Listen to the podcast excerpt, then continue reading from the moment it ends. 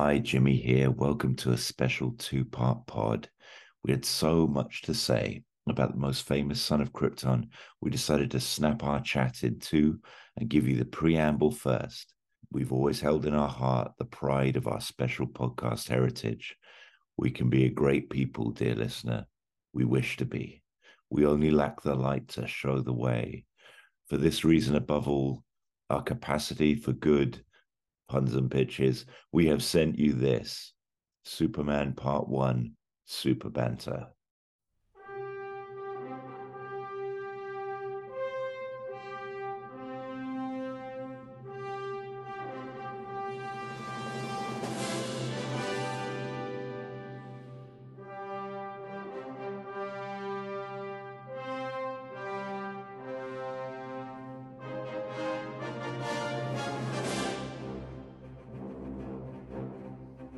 Think just for the listeners' benefit, if they can hear me sounding a little bit different, I um, I think, you know, I, I haven't seen it in a long time, but in Superman four, there's a moment where Supes is like really ill, I think from yeah. nuclear like exposure or something. But anyway, he, he gets all, scratched on the neck by nuclear. That's it, yeah.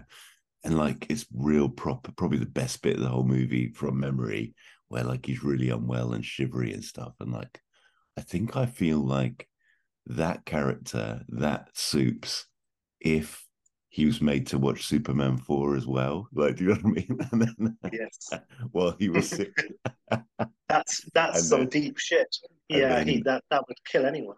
And then, of course, strip away the superpowers and the looking and being as awesome as Christopher Reeve, and you basically have me this morning, Shepherd. You know what I mean? Like that. So I'm very excited about this. I've never done a pod feeling unwell, and it's going to be really fun.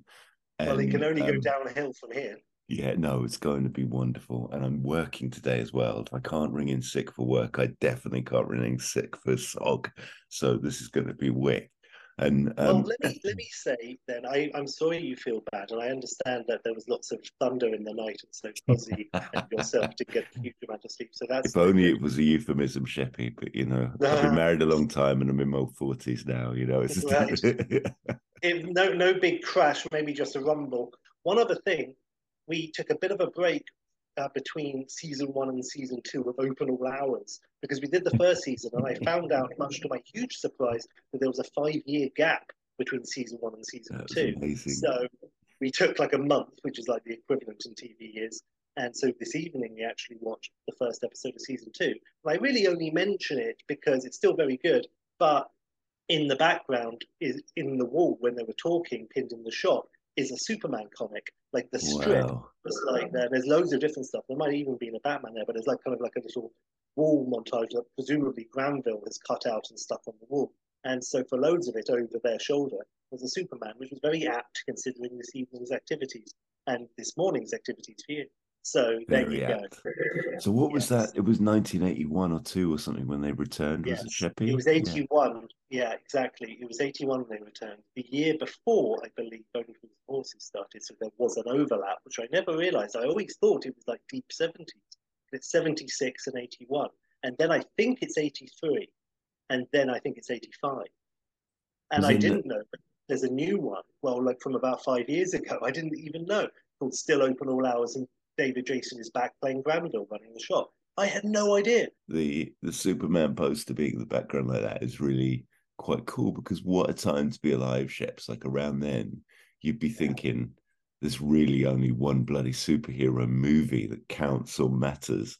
And that yeah. is the truth until Batman, really, in nineteen eighty-nine. And well, I mean, I've with all respect before. to the Hulk stuff. Sorry, Sheps, yeah. No, no, I mean, that's a different thing, of course. But in terms of big screen stuff, I mentioned before, and it, um, like it's interesting. I mean, imagine a world where instead of big studio films spending the money on their big budget biblical epics um, and so forth, and Cleopatra, they put that in Elizabeth Taylor's Wonder Woman. Same budget, same year. What would that be? Um, and I and that's a big what if, and I like that stuff. Um, you know, I've said it before. Again, His Girl Friday, basically keep the cast um, and have it as a Superman film. Uh, that would work, like like shit, that would work. So, hooray for all of that. Humphrey Bogart as Perry White, Edward G. Robinson as Lex Luthor. Yes, please. Uh, take your pick for Miss Tessmacher. Uh, so good stuff, really, Jimmy.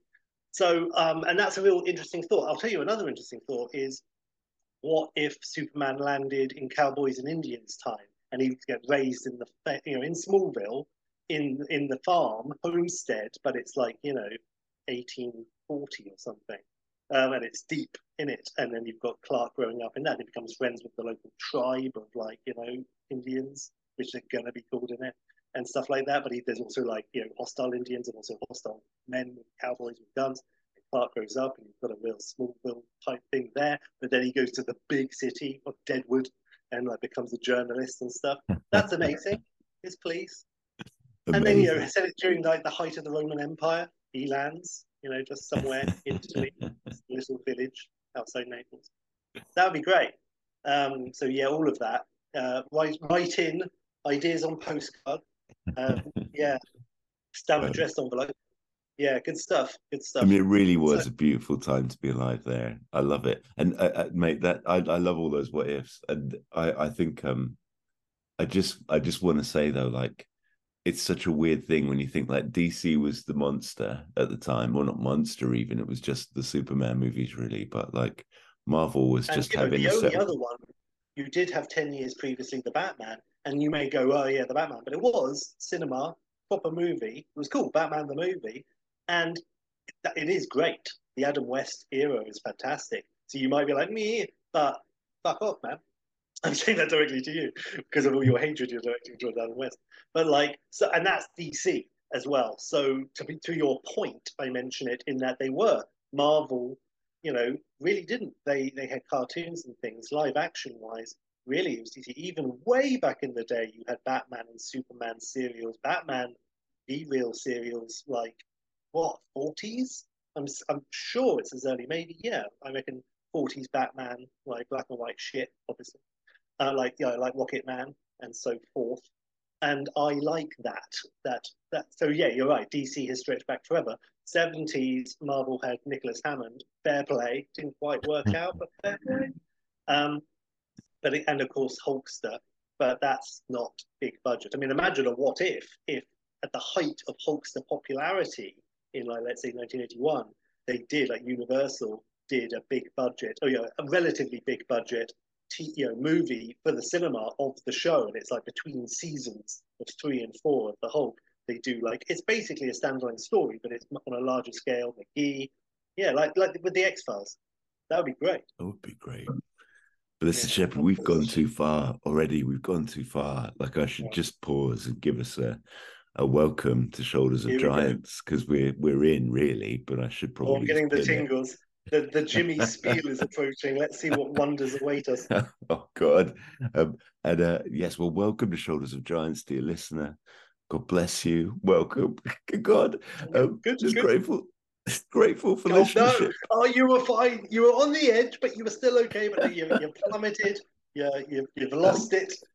Um, and yes, I, I am Jimmy, by the way. Um, uh, hello, I am Sheppy. Just, I, I might have hesitated because, speaking of the X-Files and so forth, just as I said, hello, I'm Sheppy, a spider crawled across my laptop screen and across your oh, face. Wow. So it momentarily uh, stunned me. But it might be on its way to Nicholas Hammond. Maybe there I don't you know. Go. Um, there you go. Well, still got it, Sheppy. we, we, yeah. Let's let's keep that. That is good preamble. That's good stuff. You do still got it. Bless you, and bless Nicholas Hammond. That could have been good. Anyway, uh, today we're talking about Superman, which uh, you set, and the, uh, correct me if I'm wrong, but you set, like, it's basically any interpretation of Superman, a sequel to the Donners. I did, old Bean. Yeah, so anything you like. Budget, Dean Cain. Uh, uh, yeah, all of that. Well, uh, love it. What, is, with that in mind, was this something you were planning for a while? Did you have soups in your back pocket? Oh, Sheps, I have for a while. I have soups in my back pocket. I, I, I've always had a um a, a thought around just an, an, an interesting opener. Um, for a Superman movie, or or interesting, subjectively interesting, interesting to me opener for a Superman movie, and uh, and and so I thought, yeah, I'll set it, uh, with with full intention to actually come up with something proper to build on that opener. And I only just have, really, to be honest. But that's that's not it's not time for me to fall myself. You realised the dream, you manifested the vision. So I'm all yeah. forward. I'm and that. I'm very.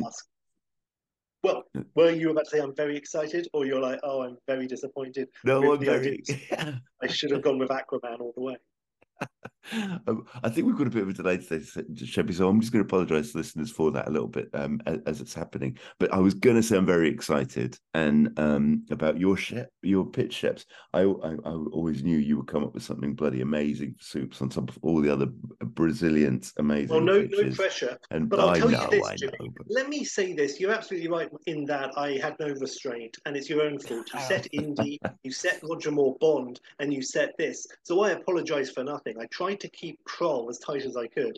Uh, this one I didn't. So oh, I will say this. Uh, I was delighted. I didn't know if I had anything to say about Suits, uh, really, and what angle. But actually, that night, I believe, as I lay in bed staring into the abyss, I thought of my angle, my in, and I was like, right, that's great. And after that, I knew. And it was, yeah, I'll just say I constructed this film at the very earliest foundations in exactly the same way as I did my Flash Gordon. That's like a tiny oh, little wow. spoiler in terms of perhaps my direction. I will say this also, well, actually, I'll ask this. So since you set Suits, what does the character mean to you, Jimmy, in terms of film and comics and so forth? Well, listen, despite uh, my apparent flagrant disrespect for, for building a proper uh, film slash pitch on it, it is the most significant superhero movie to me in my life, I think, Sheps. So I I love Superman. I always have as a kid. There's something deeply elemental to it for me for several reasons, which I'll just very quickly, if you indulge me, give you now. One is, like, you know, it is probably one of my earliest te- televisual memories of my older brothers and sisters from my dad's first family coming to visit and us watching it all together on our T V. And I would have been no older than five, but I remember the moment with Superman in the swimming pool with the kryptonite around his neck and being deeply unsettled for him. Oh, I, I was unsettled because of Gene Hackman's pronunciation and well, delivery of the previous line. But that's all I'm going to say. That. That's all I'm going to say. That is it. That's it. Um, I... Uh, I then have another early, not early-ish, really, probably about twelve or thirteen, memory of, I mean, obviously then watched it heaps and heaps and heaps of times, um, and the sequels heaps and heaps of times. Um, but then you being round our house uh, when we moved out of uh, the Crowley area to Heathfield on a Sunday afternoon, and I think it might have even been a New Year's Day or something, and we watched it together, you, me, Vicky, maybe Eddie, and we and it was one of those where maybe haven't seen it for like six years, which in those days is like twenty years time, you know, difference. Yeah, of, yeah. Of, and and really remembering how absolutely awesome Superman, the original movie, is. And like, and it just been quite a profound moment and just sort of vibing on that. And then I've just always loved, and this is why I'm particularly excited about your pitch on it, Shepard, just your analysis generally is is analysis I've cribbed and used as my own and pretended to be brighter than I am, you know, like even just your sort of take on Man of Steel when it arrived, you know, with the, um, you know, the fact that he, he they just, by the third act, kind of just threw caution to the wind and all of the principles of the character were out the window. And instead of Superman two, where Zod's throwing buses because they realize that's his weakness and he's got to catch him, you know, he's crashing through windows, causing all sorts of collateral damage. It's like, it was ridiculous. And that was yours, and I've stolen it free from this pod, sorry. But I just wanted to table it here because I, I just think, um, you know, but, but, but and, and funnily enough, I haven't revisited for this. I'm sorry, one final elemental thing. I've got very little memories of my dad from when I was growing up at all, at all, really. Um, he was only um, with us for about sort of maybe four, four years or so when I was a kid. But um, one of the things I remember is wallpaper in the room with Superman paper, you know, and that's just nice, man. So that, that and, and you know, pure. God knows how much help I was in lining up the different flying Superman, probably not much. But um, anyway, um, the... Uh, The, the the other thing I just wanted to say was, just in prep for this, I, I did rewatch a few of the trailers and stuff, and like it's just, I think it might be impossible to make a bad Superman trailer. Like, do you know what I mean? Like, you you you rewatch these on YouTube now, and I'm talking Superman Returns and Man of Steel and all that stuff, and it's just it just gives you shivers the second yeah. the scores, which are some of the most extraordinary scores in movie history, like yeah. kick in, and they're just just the you know it. it It, it, you you know, the cynic and the, the anti-Superman will quickly tell you this is just, you know, um, Chinese cracker philosophy and, like, you know, the, the platitudes that come out, you know, with all the, but I bloody love it. Give me it all day. Give me Russell Crowe giving me a very right. profound voiceover. Give me Marlon Brando giving me a profound right. voiceover to Planet Krypton, man. Do you know what I mean? Yes. So I am just shiverorama and in all day for anyone that gets Superman and wants to deliver me a Superman movie. So, um, yeah, that's well, sort of where I sit. The, the, the Superman Returns trailer, this I might as well mention since it's here. Um, I love that. And there's a bit in mine, spoiler, which I don't know if it's directly taking it from that. Specifically the trailer, it's obviously in the film. It's the bit where the big Gatling gun thing is shooting at suits. It's just before the bit where the guy shoots him in the eye. Um, and the music in the trailers, the uh, that bit, and during the he's what is the shot of him walking in kind of a long shot, and the bullets are, like, you know, from this massive chain gun, like, pinging off his his chest, and he's just sort of striding forwards towards it, and it's double cool. And so um, that sort of striding element um, you know, towards someone, you know, comes into play. And so, and I like that. Um, and I like, yeah, we can get deeper into that. And I like everything you're saying about your relationship with suits and so forth. And I like I was there for that. And that this might be a moment you're saying when we watched it New Year's Day and you sort of saw it with fresh eyes and were like, oh, I'll say there were definitely two films in my life which I watched a lot as a kid. And at a certain point, without necessarily that long a gap between viewings, I watched them and saw certain elements that I recognised for the first time. Instead of just images on a film, I watched them many times. Something like, oh, that's cool, well, that's clever, I like that. Um, one of them was Empire Strikes Back, and specifically it was when Darth is in his funny black ball thing where he chills out, and as the thing closes on him, the camera, like, moves in quite dynamically, or it moves out dynamically. It happens both ways. Um, and I remember thinking, that's that's great, nice one. Um, and the other one is Superman. There wasn't a specific moment, but I will say I watched it and I liked it, and I saw it at university, I'm sure, on my tape of T V thing, but I got it on D V D, and it was, like, late. It was like two thousand, and I got the really nice deluxe Richard Donner box set commentary and all of that, and I was in Cranley, and I was all by myself, and I just thought, I'm going to watch my brand new Superman D V D. I haven't seen this one for a while. Maybe, it, you know, it's maybe four years max that I'd seen the film. But I saw it. It was the first time I'd seen it, I think, all the way uncut, and it had extra bits put in, because the T V version I grew up with actually had some cuts, like scenes just taken out because they go on a bit. And someone was just like, let's take this whole bit, you know, this bit in the field, let's take out a solid minute. And the Krypton bit, let's take out a solid two minutes and stuff like that. Um, it's like it was edited by me, you know, at the time. I was like, ah, cut, cut to the good bits, you know, the good bits. But I remember watching this um, Superman with Zoot probably in Cranley, and it was widescreen, but it starts with the comic book bit, and it's like, you know, on the planet Krypton, the little boy, and it starts, it's black and white, and it's like a tiny little screen in the center, and then when it's like dun dun dun dun dun dun, and the, and the credits switch towards the camera, the uh, the screen opens up and becomes widescreen. Of course, I'd never seen that because I'd never seen the widescreen before, and as it opens up, the, the actual score goes. And, and oh, man, it, I might as well have been watching it on the IMAX. I was I was like, oh, God. And the whole experience, I was really whooping it up. And it, it was like I saw Superman as a movie, but with uh, not fresh eyes. I always liked it, but, yeah, with certainly a very, like, pure. And I think because of that moment, it will always be my favourite. It won't be beaten now. If that didn't happen, then, you know, and if, if I, or, you know, if Superman didn't exist, then I'm sure it would be one of the, you know, honestly, something like um, Endgame or something. You know, they they are, you know, they're great. Anyway, but this this is sort of rooted in. I also wonder if I saw Superman, like if I was me now exactly, and Superman seventy-eight came out, as it were, um, and I was even me now in seventy-eight. Anyway, I go and see it at the cinema with you, hopefully. uh, you've got a massive moustache in this reality, and we're watching it, and I would love it. I know I would love it, but I would say I know that I would hate the "Can you read my mind?" monologue. I would just like, just have it with nice music and silent looks and stuff. That would work better. And it would really annoy me. I, I, I can picture myself in the cinema, just like unbelieving and furious, seething in my seat. Um, and then the spinning around the world to reverse time. I would be so shocked with the death of Lois, and it's played all the way and really rung out. And then when Superman's like, rah, and does the nail shot, and he flies up, and it's the best shot ever.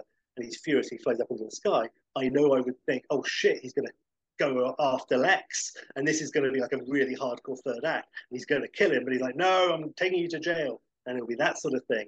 Um, but then he starts spinning around the world, but oh, hang on, what's this? And then when things start reversing, I would just be, you know, it would dawn on me, I'd be, and I know I would be furious. And I would also say, if you want to reverse time, then don't spin around the world, because it just doesn't make sense. Fly out into space and do like a lap of the galaxy or the solar system, and go faster than light and go back in time or something. You know, do that if you must, but don't spin around the world and make people rotate backwards, because that would just kill everyone, obviously. Obviously, my God. So, you know, that, but, but because it's fused in with my very earliest viewings of life, I'm totally cool with it. And given the choice now, I wouldn't change it. But there you go, that's indoctrination for you. Um, so there you go. So I agree with you in terms of that particular film. As a kid, I don't know about you, loved Superman two the most, and of course you would, and I, I think many people still justifiably still prefer it, but it fucking goes for it, and the Leicester cut, so you've got the whole Eiffel Tower bit. Um, yeah, it's great. It does get a bit silly, but frankly, a lot of the silly stuff is the Donner stuff.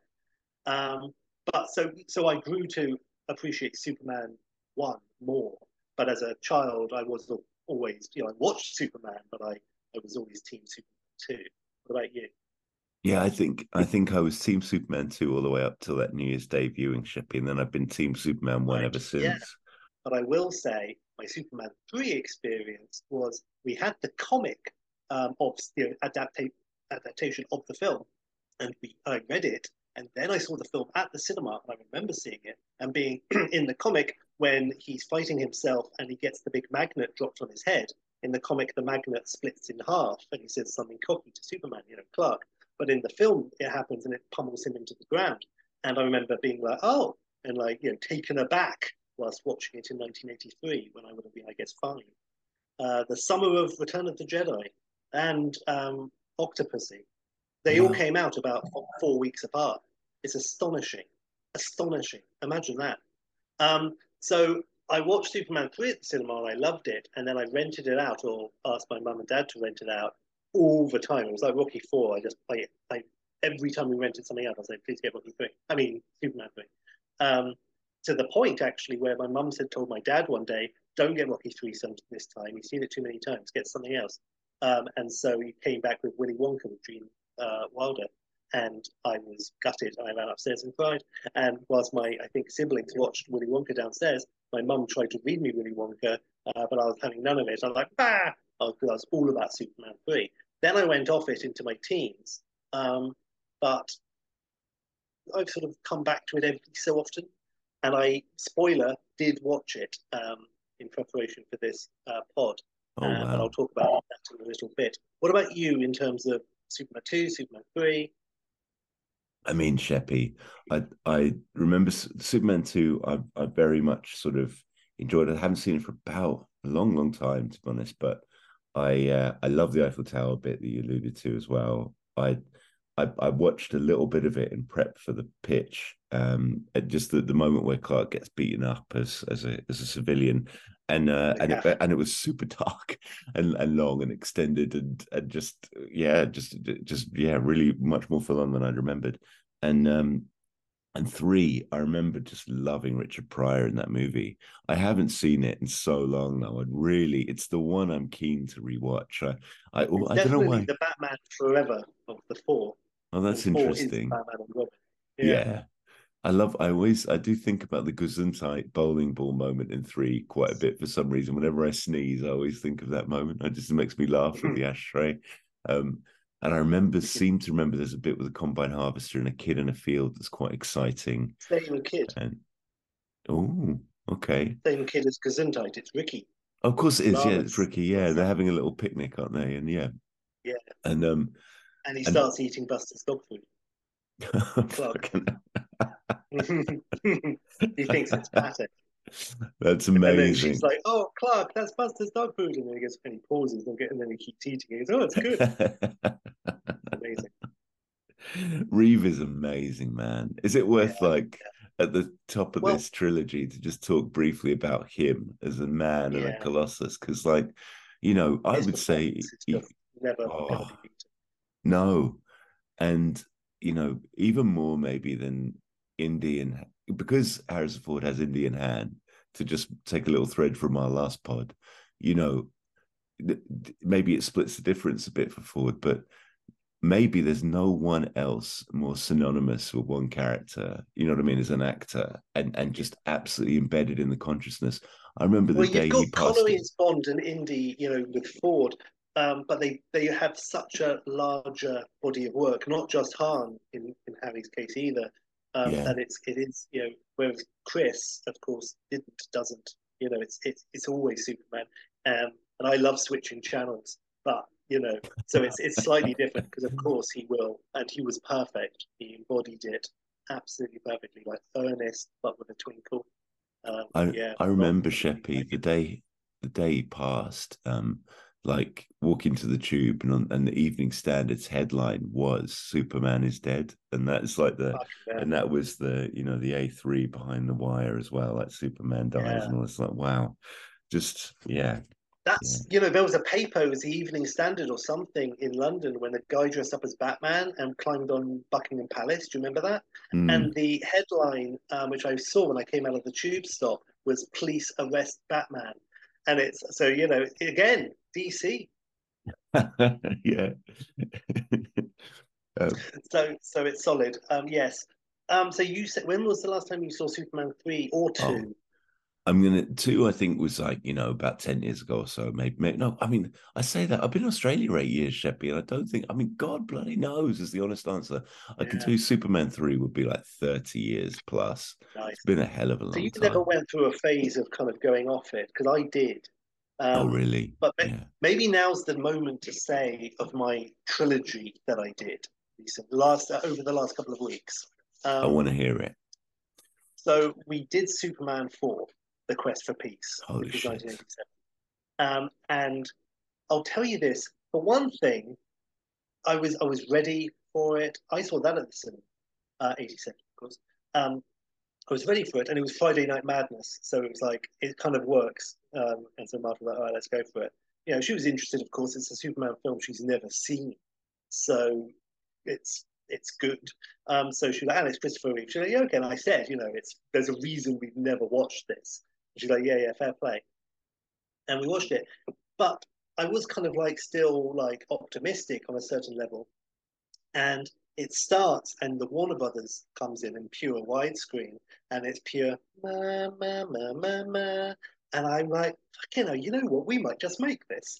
Like, ba, ba, ba. And it starts and it's, you know, space. And the credits start coming. You know, and, um, and they're the cheapest credits I've ever seen. It's like, couldn't you just use the same font? Do you not own that? What's the difference between the first Superman credits with the with the you know font and this? Because it was the I've never seen such shitty credits. Like boing. Now I know this film was made on the mega cheap, um, but just do white on black if that's the case. Just you know, don't embarrass yourself. So. And then I realized, just quickly like, though, welcome yes. to the Font Club, my friend. I just want to say very well, quickly, well, welcome there you to the go. Font Club. You're there very you welcome. We, there's they plenty of room here. They were also animated. They were moving and swirling, like you know the Superman font does. You know it comes at you, but this was like oh, a, a, a hot mess. Um, I'll also say, um, I actually made a mental note to mention that, but it wasn't until the next day I realized the exact same thing happened. With Mission Imp- uh, with Police Academy seven Mission to Moscow, where we were bracing for it on that viewing, and the Warner Brothers logo comes up in pure widescreen. It goes ba ba ba ba ba ba ba ba ba ba ba, and I was like, "Fucking hell, you know, we might just make this." And then the credits start, and it's different to all the other six, and it's really cheap and shitty, and like boink, boink, boink. I was like, oh no, and I realised, like, yeah, it's exactly the same, right down to the Warner Brothers logo. So there you go, a twin experience. I will say this: I enjoyed Superman four: The Quest for Peace. It's not good, and it's hamstrung, and it has a shitty budget, but really it is made on the on the cheap by Golem thingy, you know, who made lots of cheap films like Death Wish five and stuff. Um, but it it has enough, you know. For one thing, without the shitty credits and the end credits, it's eighty minutes. You're in, you're fucking out. Wow. Act two, no, don't bother. Um, yeah, no. It's so so it's got that, and I will say it has some really pure Superman moments. Like, for example, Lois calls him Kal-El, and I was like, oh, that's nice. I like that. That. Um, and also, there's a nice thing where he says to her as Superman, "Oh, you've always made me laugh," and because yeah, he's going through a dark thing, he's just been scratched, he's feeling a bit better. But he's like, you tomorrow, hopefully, you eat some grapefruit. So Lois comes and he and he fucking sadistically throws her, he pretends to commit suicide and jumps off the balcony and takes her with him. And then he turns into Superman and she remembers everything from the kiss, you know, from Superman two. He's like, oh, cut Superman. And then they fly around the world and have a, can you read my mind? But this time they do it right, don't say anything. And they fly back. He said, oh, you've always made me laugh, and thanks for this, you cleared my mind. Then he kisses her again. She forgets again. Uh, but she calls him Kal-El in that moment, and it's nice.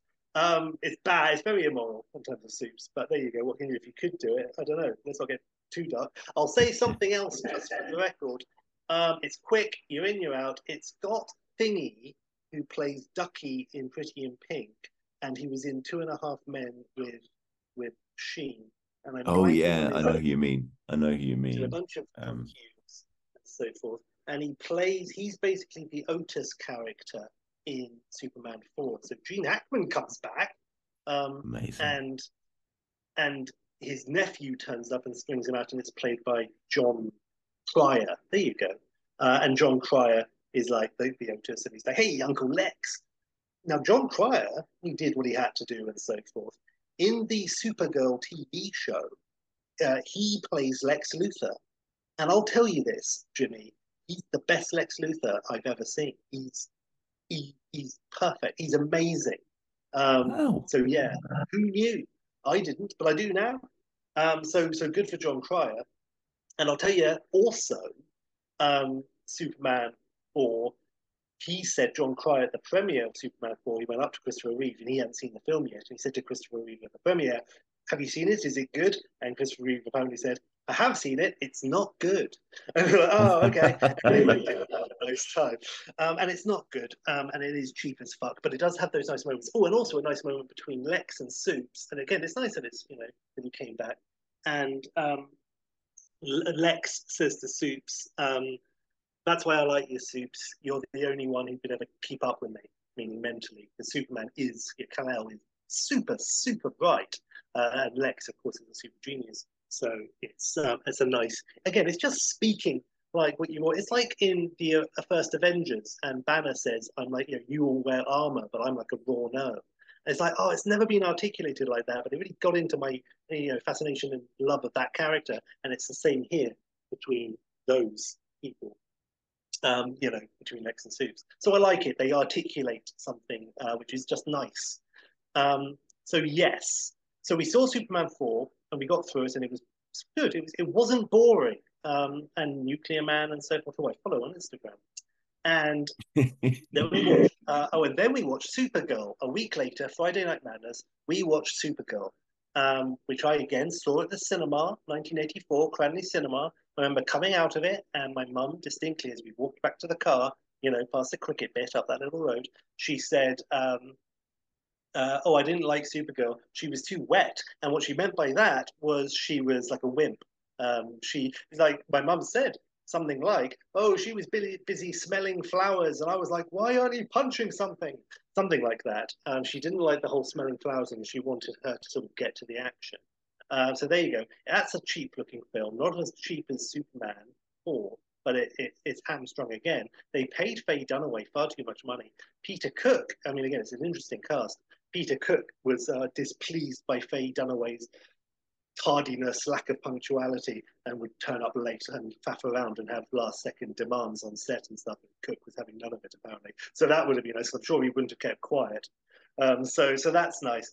Um, I will say one of my favourite lines and moments of cinematic history happens in Supergirl, and it's when, if you remember, um, it's when at the end, uh, Lucy Lane, who's also in Grease two, and Jimmy Olsen, because Mark McClure, what the fuck else is he doing, and Peter Cook are hanging in Selena's uh, castle from the ceiling in like metal balls as prisoners. And they go and appear, and they sort of go, oh, look around. And Peter Cook says, um, oh, the old hanging from a ball, from a chain, from the ceiling routine. Pathetic, Selena. And then Jimmy Olsen says to Lucy, who's that guy?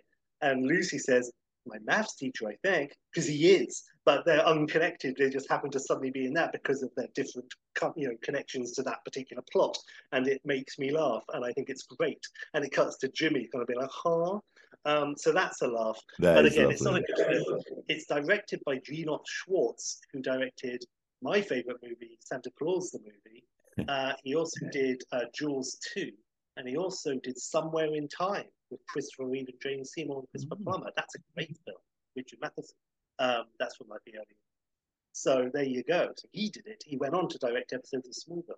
Um, but it's it's not great. And again, and Peter O'Toole, amazing. But again, they're trying. What they did was they tried to get a cast, you know, parallel to Brando, Hackman, first film, all of that. Jackie, but, um, but actually, they needed to have, because by you know. Fair enough with the first one. They were trying to establish a tone and set a prestige and show the world this is a serious movie.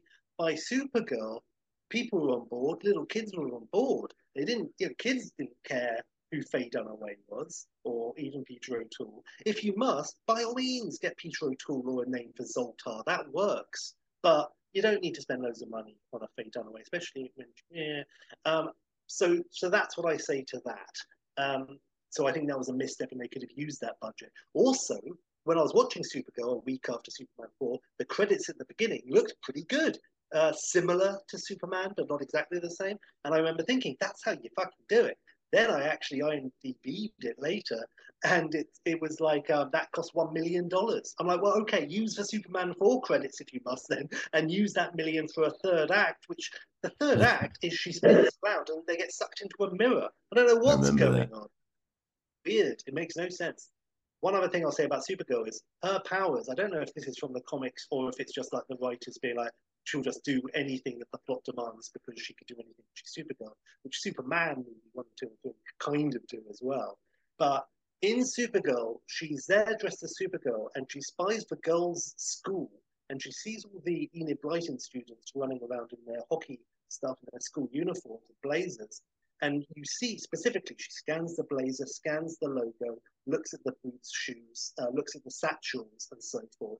And then she walks like through the little thicket, and she's like Supergirl, goes behind a tree, she's half-dressed, comes out the other side, and she's now Lana Lee, Linda Lee. Um, but she, she's got like different, you know, she's got brown hair, and, and she's got the satchel. And it's like, so that's a power she has, apparently. She can manipulate... I don't know what that is. Um, she creates new fabric. She changes her hair length and color. It, I don't know. Whereas with Superman, you assume like whips off his clothes super fast, rolls them up into a little ball, and maybe swallows them, and like, you know, yaks them up later and puts them back on as Clark. I don't know, but you assume he doesn't just magically go ponk. Uh, but you're told explicitly in this film that she does go ponk. Um, so that's interesting. The film also has Max Headroom pop up, uh, Matt Frewer, as a nasty man who gets like picked up by the jaw and thrown through a fence, that he was going to rape her, frankly, and he got off very lightly, considering. Um, but again, not a good film, but ultimately not boring, even though Ethan, I mean, there's a lot, there's a lot going on there. It's not great. It's not a good film. Um, and Christopher Reeve was offered, like, can you please be in it? And he was like, well, maybe, as a cameo, maybe. But at the last minute, apparently, he's like, no! So they say, like, Superman is off-world, uh, flying on a space mission, explaining why he's not there. But Lucy... La, uh, Lane has a Superman poster, and uh, she gets a bit. Uh, the uh, his cousin gets a bit pervy with it. Actually, moves up close and it's like, ooh, uh, which is a bit awkward. Um, do you, do you remember Supergirl? You, I you do. Did? I remember everything you've just said, Sheppy. Funnily enough, I feel like I saw it quite a bit. I think Superman four and Supergirl were ones I saw in the cinema, and uh, I, I remember seeing them both a couple of times for my sins, you know, for various reasons. I guess it was like a, a good bit of wholesome family fun, um, yes. you know, with, with the promise of Faye Dunaway for the mummies, as you said. But just, mm-hmm. uh, I feel like, uh, yeah, man, look, I, I remember all of that. I, I remember being a wee bit in love with, uh, oh God, Helen Slater, isn't it? Yeah. As Supergirl, yeah. And um, yeah, I, I, I, um, I love all Where that stuff around her. Where did you say you were? Your first viewing of Supergirl would have been in, in London, I would say, surely. In the surely. cinema? Yeah, I'm sure. I mean, I, I would put good money on the fact we saw that in the cinema, Sheppy, because I'm sure Vicky wanted to see it. I remember her having the, the annual of it afterwards. I remember watching it lots on video. But you liked it? After. Yeah, I'm sure I did. I didn't have. Yeah. I mean, of course, I now I definitely. Video yeah. as well. You know, and I, you know, it was no Superman. I'm sure I was still Team Clark over Team Lana, but um, mm. but I do appreciate that idea of being able to. I mean, you know, if indeed it is a power, being able to just look at the latest Vogue that and decide explain. those are going to be your threads. You know, for if you uh, had to fan wank it, you could say that Kal-El can and does change his appearance. Like his facial appearance, and we, the viewer or reader, uh, see him as who he is. Like his face, like a, and just becomes something else. Or he's just when he's Clark, he he's just like a chameleon circuit. You look at him and you just slide off your interest. He's like a he's like Colin Robinson from What We Do in the Shadows. He, you know, your interest just slides off, um, and you just forget about him immediately. And that's kind of a power. It's almost like a hypno power, and that's why people never even consider, you know, that I never like what um, that he might be, you know, and that's that's the, that's you know that might be a thing. That's a fan way, but it works. So. Well, man, um, I, I I want to know what the third one. What was the third one, Sheppy? As part of your trilogy? The third one, Jimmy, was Superman three, um, and oh, wow. so and I'm going to say this: I saw Superman three the last time before this, um, about two thousand six. Um, and I, I didn't love it at all. And the last time I saw it before that was probably the nineties or something. But I, like I say, as a kid, I loved it. Um, but I always knew. Um, the way to watch Superman three, Jimmy, is with some sort of wine or intoxication-based substance. Um, and also as the third part of the Superman four Supergirl trilogy. And if you do that, Jimmy, then that film, and I'm saying this absolutely sincerely, that film is a four-star masterpiece. Oh, my God. It's absolutely brilliant. Now, it's not, but it's not two. It gets to a three. It really does. If you watch it through that prism, and there's nothing wrong with that, um, it is. If you watch Superman one, Superman two, Superman three, it's going to come off badly. Uh, it's like, you know, you say maybe Die Hard or many, many, many films often like Um, but if you just do it, like if you just watch Return of the Jedi, it's fucking amazing. It's great, great, great anyway, but you know what I mean? Um, so I really enjoyed it. It's still got all the same problems, and but it's good. And the actual plot, what happens, is great. Uh, you know, of course, the fight between Clark and Superman is amazing. The peanut flicking goes without saying, but I'm saying it anyway, it's amazing. It's not evil Superman. It's like kind of lethargic, antisocial Superman. Uh, can't be fucked, but he can fuck Pamela Stevens, and if he's gonna fuck anyone, of course he is, um, and she of course is great. You know, one observation for Superman three is that the version I saw at the cinema and the version I had taped off T V uh, and, and when I rented it out a bazillion times when it wasn't Willy Wonka in the eighties, it was different to the version that was then shown on T V in the nineties certainly, and then became available on the D V D box set and so forth, which was available in England, you know, in the two thousands. When you watch that, which is the one I watched the other day, it's a different cut. Some of the scenes are cut, some scenes are put back in, just little tiny moments are taken out. Um, the Pamela Stevenson's character, in the version I remember, she's like reading this book, she's by herself, and it's like a physics book, and she's like saying, "No, this is ridiculous. How can the quantum theory subjugate when they've used this vector? Why not use the quadsumptometer?" Um, and but then like Robert Vaughn comes in and she hides it and gets out like, you know, just seventeen or something, and it's just like, ah.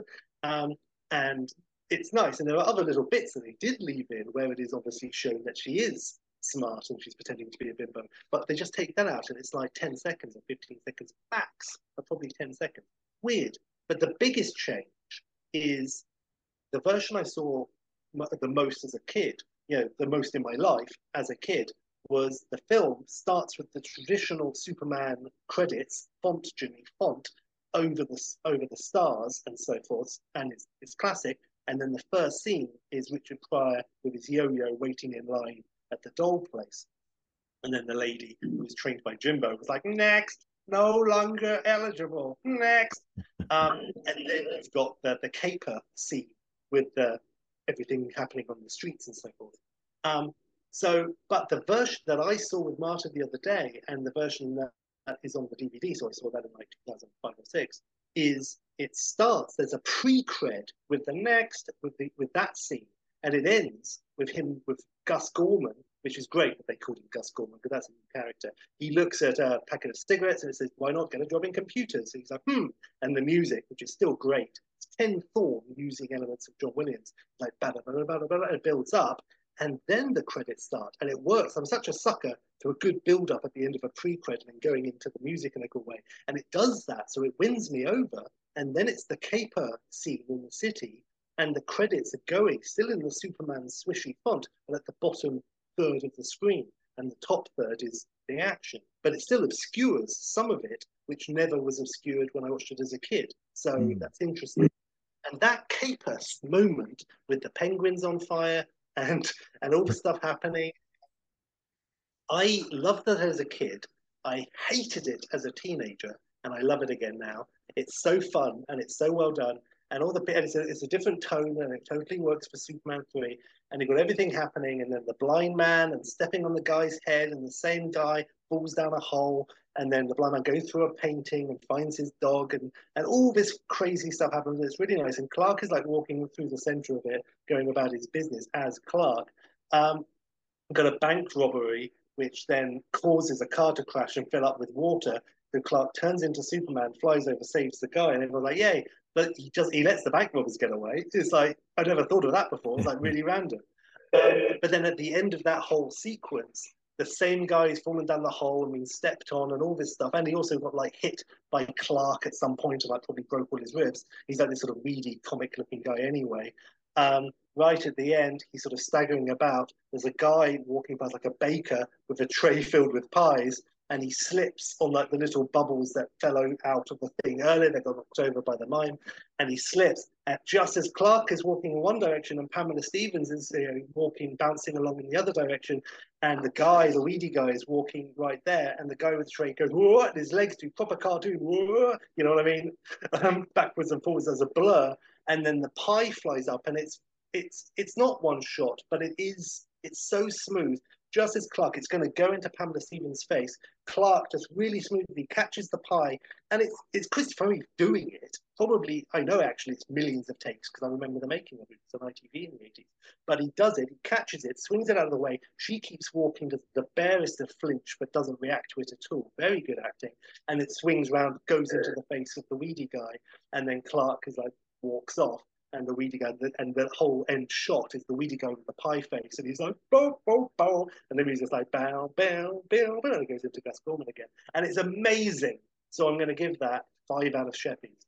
So five out of Sheppy's. I remember that's such an elemental thing to hear back now, Sheppy, because I do remember all of that. I remember the making of and the painstaking effort they went to for that whole sequence, and yeah, man, that's absolutely lovely. That's lovely. Yeah, My so, first so intro to Pryor, by the way. I don't think I really was across yeah. Pryor before that movie. I think people yeah. of our age when Superman three came out, yes, that stands to reason. And then, of course, we had, um, we could go back and see Stir Crazy. And then we had the joy of your bought video of See No Evil, Hear No Evil. So that was a huge part of life for a while, a hot minute. So, yes. So, hooray for that. Was there anything about any of that? Superman films? The, the Christopher Reeves in general? Not really, Sheppy. I have one big question I want to ask you because I've not seen it, I don't think, since the cinema.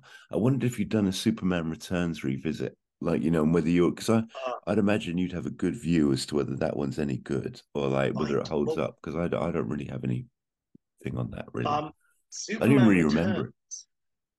I'll say this. Uh, so I saw Superman Returns at the cinema, and there was a whole build-up and that trailer, and I was all over it, and I really liked it at the cinema. It's a bit of a Spider-Man two wannabe. Um, I loved it at the cinema, and I sort of like forgave and glossed over certain bits. And I saw it a few times. I was troubled by the third act always. I wasn't loving, you know, it gets slows right down. He gets stabbed, he's fucked up, but then he gets better, but then he takes the Kryptonite mountain up into space, and that fucks him up again. And it's like, that's too much, man. Um, and it does follow too slavishly in the pacing of Donner's. But I did see it, not recently, but um, I don't know, four years ago, maybe. Uh, me and Marta watched it. We saw like Superman two Richard Donner cut. By the way, we should probably talk about that as well. Um, I think, and then we watched Superman. Um, yeah, uh, Superman Returns. Yeah, I'm sure it was around then. So it was about five years ago, I'm saying, and that was the first time I'd seen it for about fifteen years. After seeing it quite a lot in a condensed, you know, period of time, including I think I also twice I saw it again at the IMAX. I think, um, but anyway. I was all about Superman Returns, and I didn't really like it, but I saw the flaws. When I saw it five years ago, I saw the flaws even more pronounced. The bits I loved are still amazing, and they use the music so well. He, Ralph, is great. That's basically fine. He's he's angry. His performance is fine. He's still a bit too spacey. And I don't say that considering his current status in the world. I just mean his performance generally. But he does say, mind over muscle, Miss Lane. And my God, is his delivery spot on. So think about that. I'll say one other thing about that. The bit that actually some people always talked about, that he was like mopey Superman, he was like pervy Superman, he was spying on Lois and her family. That is true. It is pervy and creepy, and it's it's, it's all over the place. Lois has always been miscast. Uh, Kate Bosworth in that film. She's always far too young, doesn't work, um, and she doesn't have any chemistry with, with either Clark or Sue. So that's a shame. Um, but like I say, the good bits are great. The, the, but I will, one other memory I'll say about Superman Returns is I did see it when it first came out on D V D. I saw it with my mum, and I I remember really looking forward to the eye bit. Again, you get shot in the chest, and then the guy pulls out a gun and point blank range shoots it into Superman's eye, goes into slow mo and a big close up of the eye, and you see the bullet crush and compact as it hits this the surface of his eye, which doesn't, you know, bend or anything, of course. And the bullet compacts and crunches up and then drops to the floor. And I was waiting for that moment because I loved it, but also I was waiting for my mum to be like, oh, go Soupy, or something like that. Uh, and it happened, and she said, ew. So I was like, oh, well, you can't win it. So that's another little memory. But um, it was, so it's, I, I've got a lot of time for Superman Returns, but it is very flawed indeed. And it doesn't help that the last third is the least enjoyable bit of the film. It usually helps if the last third is the best. Uh, Phantom Menace comes to mind. So there you go. Um, Superman Returns, yes, yes, a thousand times. Um, in terms of all of that, you say you saw it at the cinema, but when oh, was the yeah. last time you saw it? Nothing. That was it. Cinema ship. So I was. Wow. I, I remember enjoying the plane sequence. I remember being moved by the score, being in all the right places, as you say. Oh, and uh, yeah. Let me say this. Uh, I now that even Cavill is the man of yesterday, um, maybe it's time to revisit. Knowing that it's probably a three star. Hopefully, it won't be a two star for you. But no, and the good bits, you know, focus on that. Um, yeah, maybe it, it is worth a revisit. I'd be very interested in your take. It's good. I mean, the, the trailer got me where it counts, Sheps, the other day, and I thought, yeah, I'm going to revisit this. I think yeah. I'm really, I'm really game for this one, and uh, yeah, so well, quite nice, right. man. Well, good and, stuff. Uh, no, well, yeah, to be continued then. Um, in t- by the way, in the nineties there was no Doctor Who, and I, you know, I was a teenager. I was got my Next Generation and so forth, and I was, I was surviving. But I was kind of taking what I could get in terms of, for example, Bugs and Crime Traveller from the B B C. Um, and then in the nineties was, you know, right at this moment was Superman, you know, uh, The New Adventures of Superman, or uh, Lois and Clark, as it's called in America, but not in England. And I watched the shit out of that uh, every Saturday, or whenever I was home anyway, he said. Like, oh, you know, when I wasn't out banging birds, I was at home watching New Adventures of Superman. And... Uh, I liked it, uh, and I don't know if I ever saw the final season, because by that point I went to university, and it wasn't like, oh, I'm too big for this. It was just I didn't have a T V, my hands were tied, so I, I by necessity stopped watching like E R at the same time. Um, but I I have fond memories. What, what about you? Yeah, me too, Sheppy. I feel like the tone of my pitch is most attuned oh, to Lois and Clark, The Adventures of Superman. Oh, well, that's something. I was thinking, again, like I was thinking about the Hulk, you can do like like the X-Files did. Mid, you know, like, see, I believe it was five seasons. So between seasons like two and three, you do a, fair, a pretty big budget.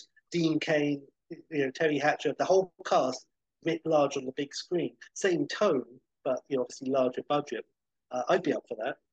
Can I quickly ask you on the Terry Hatcher of it all? Like, in term, it, it's she's she's right up there, clipping at Margot Kidder's heels, right? In terms of, you know, some people would probably put a reasonable defense together around she's um, as iconic a Lois Lane, maybe. I don't know. Like, I don't, I don't subscribe I to think, that. I, but... I think at the time, and people did like it at the time. Now, I don't think people really remember the show, whereas, you know, the films are pretty immortal. So I think time has dulled that particular blade. But for a yeah. moment, I'm sure, and Terry Hatcher is still Terry Hatcher, people know that she did it. But yes, yes. Um, it... Jimmy, I don't know if it was the same moment, but I think it was with the um, you going, well, first of all, the sausage coming back from the walk, and then you going to the fish and chips shop and coming back, and I'm lying there with tomato ketchup on the floor with a knife. You want me to tell those I... stories? They're pretty No, no, that, that was it. That, that's fine, that's fine. Do we need them for that, the record? That, that, that'll do you. That, that's probably okay. But I believe it was the same immortal evening that we watched um, various things, including Falling Down for the first time. And we also watched the episode of New Adventures of Superman, which was on, because it was Saturday at five thirty-five or five forty. Um, and so we watched that episode. And we and during that episode, there's a bit, Superman Clark loses his powers, and he does, kind of like in Spider-Man two, jumps off his balcony, and it's like kind of heroic for a second, and he hangs in the air, and then it goes, ah, and he crashes down. But what made us really laugh was, I think it was Lois was in outside on the street, like trying to get signal on her like nineties phone, and in the background, she's like going, ah, you see Clark just go ah, into the alleyway and landing all these bins, and that was funny, and liked it. So that's another memory. I don't remember that. That's really nice. Uh, that's okay. That's nice. Yeah, it's fair. It's random. Very random. There you go. Um, did you watch that show at all, other than that moment you don't remember? No, Sheps, I've never revisited, to be honest. No. But did you watch no. it at the time? Oh, yeah, yeah, of course. Yeah, I was all in on it. Yeah, it was Saturday. Absolutely. You know, make it, oh, make a nice. make a note in the diary. Soups is on. Yeah, set the timer, record God, on we the V C R. Cool. And we yeah. still are. We're as cool now as we were then. Think about that. Um, yes, hooray for New Adventures. The, did, did you ever see, um, or you know, the, the newest one, which I believe is now into even season four of Lois and or Superman and Lois with no. people who I don't. Not a minute no, of I it. Saw, have you? I saw no. a bit of the first season actually, but I, I must say, you know, I should have. You know, I was just too much other stuff. I didn't, but I did see he was introduced in Supergirl, the show with Jon Cryer as the best Lex Luthor ever. Uh, in like season two of Supergirl, and I watched those D T shows, so I saw I saw him introduced, and then it wasn't until much later that I realised it's the kid from Road to Perdition, which blew my mind. And once you see it, you can see it, but it's like, wow. The other one that you've probably done much more of, because I don't think I've really watched an app, was Smallville. I never really got into that, but um, exactly uh, what I was about to say. Yes. In tune. Did you ever see any Smallville? Or no, I don't think so. I really don't think so. I don't know why. Somebody said it. Well, um, I did. I did watch Smallville, and I it was post Buffy, and was obviously filling that Buffy hole. So I, um, yeah, I watched Smallville. I think I think it ran for like ten or eleven seasons, um, and I watched maybe the first maximum six. And by the sixth season, let's say the last one I watched, it was when I was living in Guildford with my friends, and we kind of kept up. I think it came out on D V D, and we were working at Smith's, and we like bought it for like, you know, discount stuff, and bought it back and watched season five and six. But we were kind of by that point, he should really be working in Metropolis, being Clark Kent and Superman by now. Uh, and the, and it was getting, it was good enough. Like there were cool super villains. Like there was this one who looked like Magneto, but with glass. They could kill you by glass, with shaped glass, with control glass. And he was um, killed a guy. like, because the guy was wearing glasses, and so the glass goes pow into his eyes. It's like, fucking hell, pretty hardcore, um, oh. and kills him that way. So it had its moments, so I don't want to totally shit on Smallville, but it did run too long, and I think, and it got more and more ridiculous. And Lois Lane turned up and became a main character and stuff. And it's like, mm, no, that really misses the point when like Perry White turns up and so on, who oh, in real God. life um, is married to the uh, Annette O'Toole, who was Lana Lang. Well, she was Lana Lang in Superman three, and she is um, Martha Kent, Smallville, in that sense. Um, all of that is fine, ultimately, but it did run on for too long. And they should have been like, and you know, it's not the creator's fault, but um, Gough and Miller. But it should have been five seasons, and that's our plan. You have it mapped out very roughly, but you know the end point, and just do it. Um, but of course, that's not the way. I will say about Smallville, it did for the first time for me what uh, is now pretty regular and common, but I've never done it before.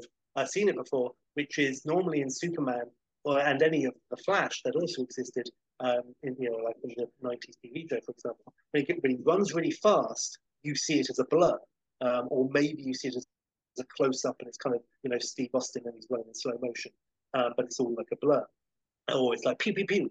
Um, but in in this, for the first time, like I believe it was in a cemetery, it was an early season of Smallville, and someone opens up with a machine gun in a, at like a funeral in the rain, and Clark runs, and it goes into, you know, he's running super speed, but the camera stays with him, and everything else is frozen.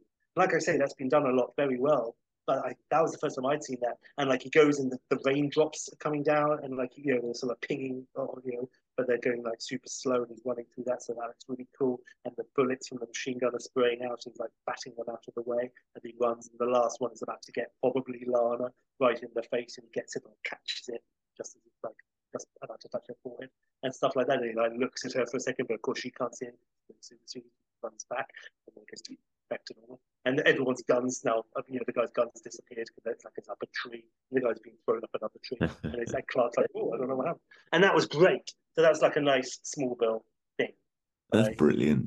That's brilliant. That sounds yes. really cool. it was it was great. It was great. So it had really good moments um, from when I watched it, certainly. Um, but yeah, I think it certainly was a victim. It's the anti-Firefly.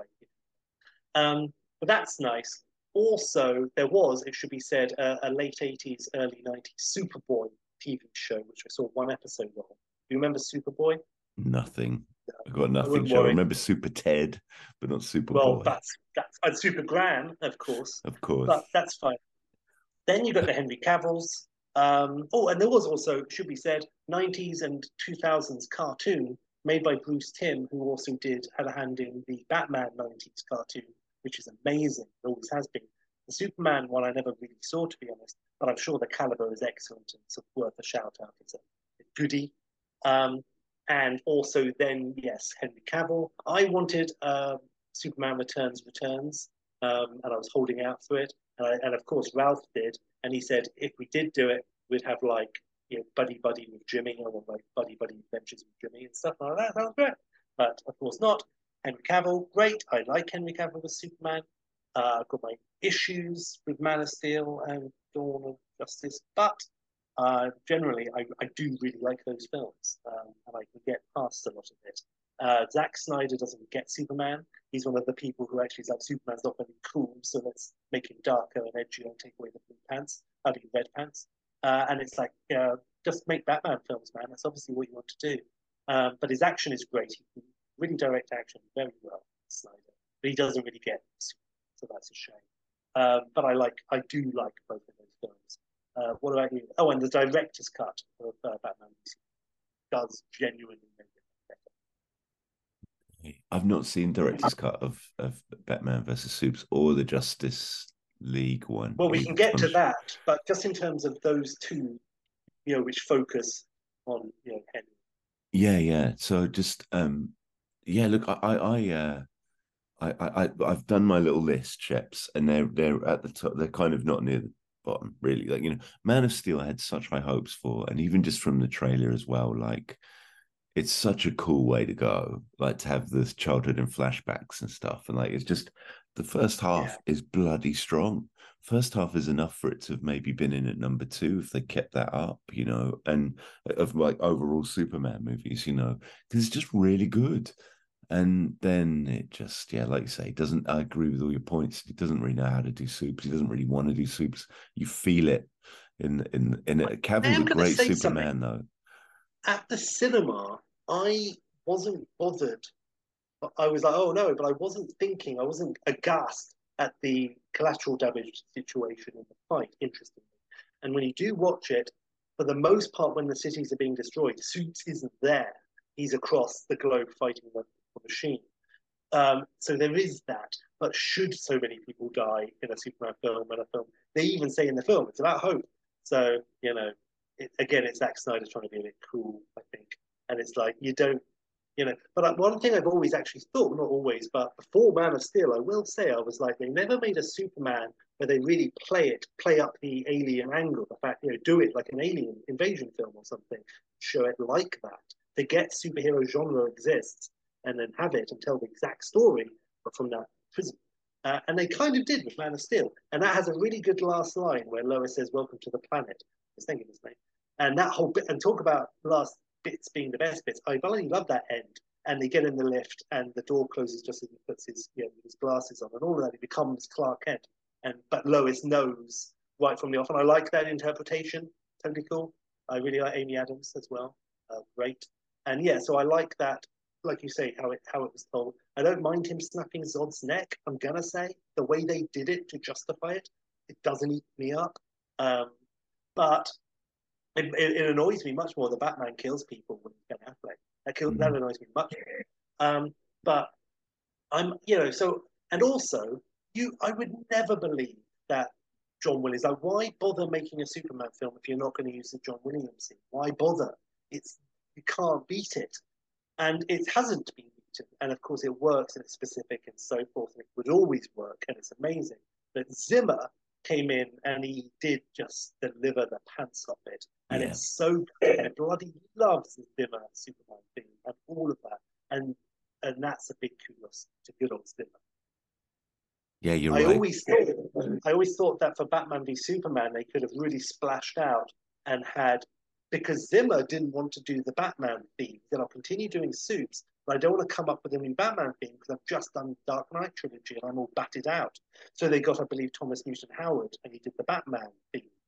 Why not go for it? Oh no, it's pie in the sky. Get John Williams. Get a John Williams Batman theme. That would be nice versus wow. the Zimmer wow. Batman theme. Um, but again, another world in it. Um, but again, nice, all of that. And I like. I, I read, you know, I out of comics. I read uh, The Dark Knight Returns, and it's uh, and in that is basically Batman in that suit as Ben Affleck wears, having more or less the same bike suits, um, and it's it's so it's nice to see that, you know, on the big screen. You know, the interpretation of that scene is very satisfying for me. So yes, Sheppy, um, you need to get to Hollywood as a consultant, because that idea is like John Williams writing that score is genius, man. That would have been absolutely brilliant. Absolutely bloody brilliant. Would yeah. be tasty, I won't lie. Not bad, but good old Zimmer anyway for all of that. Um, oh, okay, so Justice League, did you see the Joss Whedon version-ish thing yeah. on, yeah, in yeah. the cinema? Uh, no, I think I saw it after the cinema. I'm not sure I saw it in the cinema. Right. So, did you yeah. like it when you did see it? To be honest, not really. No, really. I, I I I can't even remember it right now, but I know I've seen it. Isn't that I ridiculous? Remember I was underwhelmed and so on. Yeah, it's interesting though. I've seen it again, again, while, uh, ages ago. But it, it's not, you know, yeah. Ultimately, if Whedon had been given it from the off, then I mean, it would have worked, I'm sure. Uh, but it, it wasn't fixed, and no one liked it, yeah, and it ruined his career and life. Um. That aside, did you see the Zack Snyder cut that they finally did? And no. Snyder went off after the huge campaign, and he was given like a lot of money, and he shot scenes. He even shot scenes that he wouldn't have shot anyway. Like, if I'm doing this, I might as well put the Green Lantern in there and Martian Manhunter and shit. And he really goes for them, films with Affleck, like whole new bits. It's four hours, and it's broken up. You can do it. I did it in the same way as I did Rana Hamlet, for example. I recommend, oh, indeed, Apocalypse Now, the Ultra Cut. Um, do it like a T V show, like four-hour segments over the course of a Sunday afternoon. Uh, Dancing with Wolves, we did it that way as well. Just take little breaks every hour, like have something to eat, take the dog out, you know, that sort of thing. Um, and it works. It works much better because you're you watch each chunk separately. More than that, the Snyder Cut is actually like five or six chapters. So you could, of course, it's right there. You could do it to break it up even more in like forty-five minute chunks. And I will say, I really liked it. Uh, again, I saw it, I think, in good conditions, not at the cinema, of course, but it was it was good. So I would recommend it. Okay, nice, chaps. Does Superman come off it any better in that version? Yes. He turns up, he's wearing his cool black suit from the comics, um, which is nice. He's he's good. Um, they have an alternative wasteland good bit. Uh, Jared Leto turns up, and you're not unhappy to see him, I have to say. You're not displeased at all. It works. You're like, oh, why not? And that bit was filmed especially because they were doing it anyway, and so forth. I should quickly say, by the way, Superman three, Gus Gorman gives Supes the kryptonite, but he's got tar in it, and so it doesn't turn it, it doesn't kill him, it turns him despondent. Um, in the comics, that was gold kryptonite that did that, but really they could have just given him red kryptonite, and that's good enough, but they just wanted it green. No one knows what red kryptonite is, well, make it green. Oh, that's a shame. That's totally irrelevant to Justice League, but um, I recommend. You saw the recent Flash movie. Uh, I did, chaps. Yeah, I saw it a little bit before that, but now's probably a good moment, not least because, now, quick spoilers are coming up for the Flash movie. Sheppy is not lying about our future Flash fickleness and frippery. We are literally about to ruin that movie if you haven't seen it. So if you want to protect yourself from that, then uh, grab yourself a hearty snack and zip forward, uh, Flash style, um, to uh, one hour fifteen, uh, about five minutes in the future. And uh, we will see you there. Here we go. Spoiler. First of all, Supes and Supergirl, Slater and Reeves turn up. Weird C G I, but I, I was very cool with it. C G I. That was lovely to see, and I liked it. And also Nicolas Cage turning up fighting giant spiders, which is from the Kevin Smith thing that remind me to talk about again. But that was a lovely homage to that. And the real thing I wanted to talk about, first of all, lovely to see Keaton, but the real thing, uh, the very end, and Bruce Wayne turns up, and it's Clooney. You've had Affleck, you've had Keaton, and then the crowd parts, and it's Clooney. Um, and it ends on a ha, and he's very good at doing ha's, uh, Esri. Um, That I, I, I blew my socks, and I, I liked it. What about you? Uh, I liked it, Sheppy. I thought it was fun. I thought the first half of the movie was way I mean, better. I mean, that than... specific bit was, we're still oh. in the spoiler bubble. Did you Sorry. like Clooney turning up well, as Bruce Wayne? I, I did. I did. I heard, uh, I, I read up on that, and I understand that it was going to, I prefer the alternative, which is what they also filmed, I understand, which is Keaton turning up as well. Like, so originally Keaton turns up at the end, so he's still alternate universe, but I was going to set oh, up... so no Clooney Keaton... at all? No, and then it was going to be like a Keaton Batman universe, like another, another well, I Keaton know Batman that, movie. But they, still, then... they, they did that, they filmed Batgirl, and he was in it, and he was in Aquaman, yeah. and they cut his scenes from that as well. But that's okay, because it's all alternative universes, so it wouldn't have changed anything. And I will take Clooney any day of the week, because that was the best moment I've ever seen. It was lovely to see Michael Keaton's Batman. That was wonderful. But specifically, I liked Supergirl in it very much. That I liked her character very much. And again, it was lovely seeing different. We saw George Reeve as well, which was nice.